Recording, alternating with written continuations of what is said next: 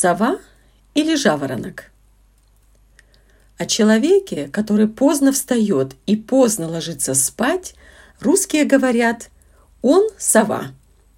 Сова – это птица, которая ночью ищет еду, работает, а днем отдыхает. У нее большие, круглые, желтые глаза. Ночью она хорошо видит. Обычно она живет в лесу. А о человеке, который рано встает и ложится, русские говорят: он жаворонок или он ранняя птичка. Жаворонок – это маленькая птица, которая начинает петь рано утром.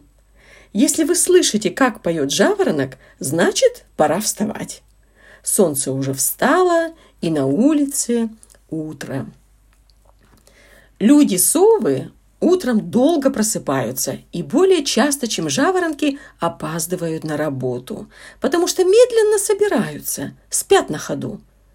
Утром они совсем не энергичные и обычно пьют много кофе. А вечером у них пик активности. Иногда им трудно заснуть вечером, поэтому они ложатся спать поздно. Жаворонки, наоборот, мечтают лечь спать рано, когда совы еще работают. Но утром жаворонки быстро просыпаются, легко встают, в это время они энергичны и сразу могут начать интенсивно работать.